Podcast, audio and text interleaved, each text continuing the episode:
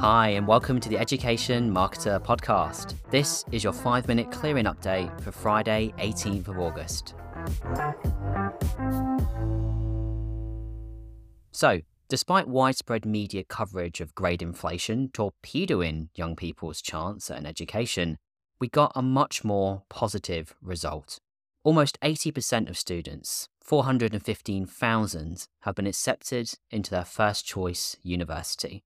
Of course, you'd think this be a moment to celebrate, but it hasn't stopped the Daily Telegraph penning articles like English A-level students lose out to the Welsh for university places, or my personal favourite from the Daily Mail, agony of the post-COVID students, number of A's and A-stars plunge as tougher marking rules finally return and UCAS website crashes as thousands miss out on first-choice university. It must be exhausting being a Telegraph and Daily Mail reader.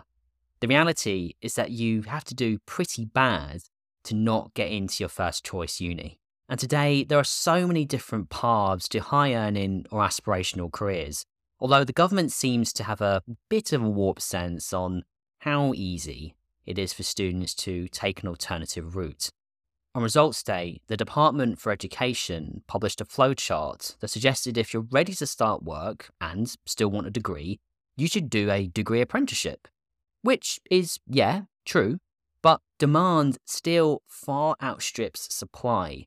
And just saying that you'd like to see fifty percent of students on these qualifications won't necessarily make it happen.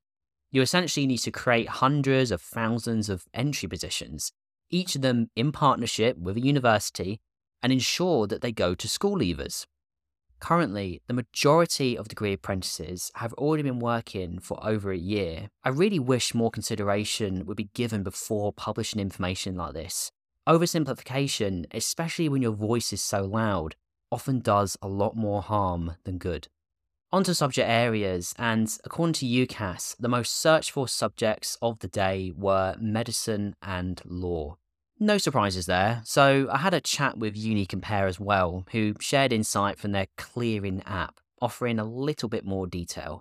On Results Day, the Clearing app was the seventh most downloaded in the world. That's ahead of TikTok and ahead of Instagram. It also had ten percent of its audience looking for a law place. That's even higher than dentistry and nursing. Some other subjects have also seen surges in popularity within the last twenty-four hours.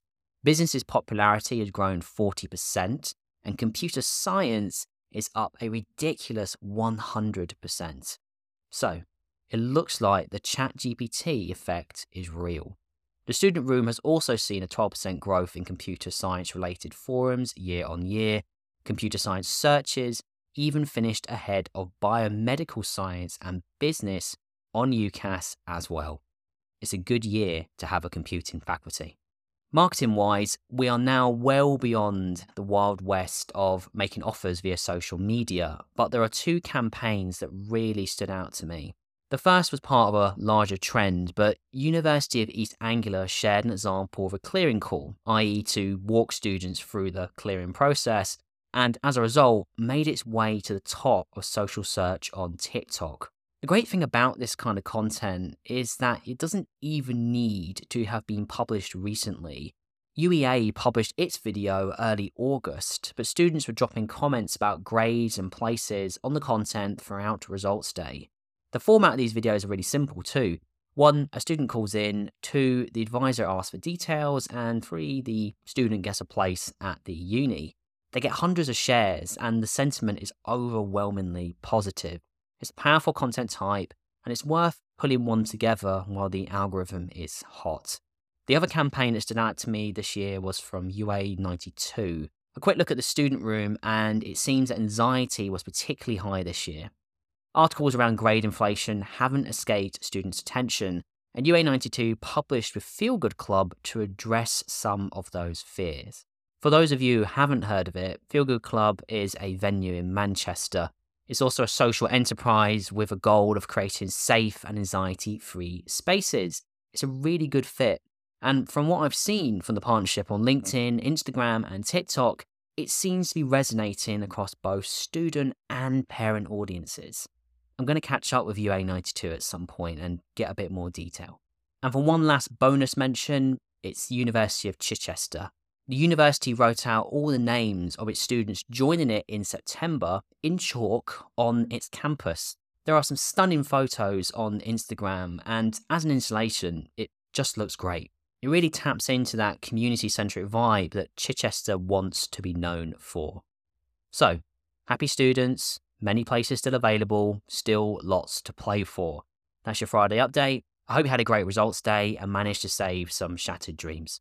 Now, the fun begins. Good luck for the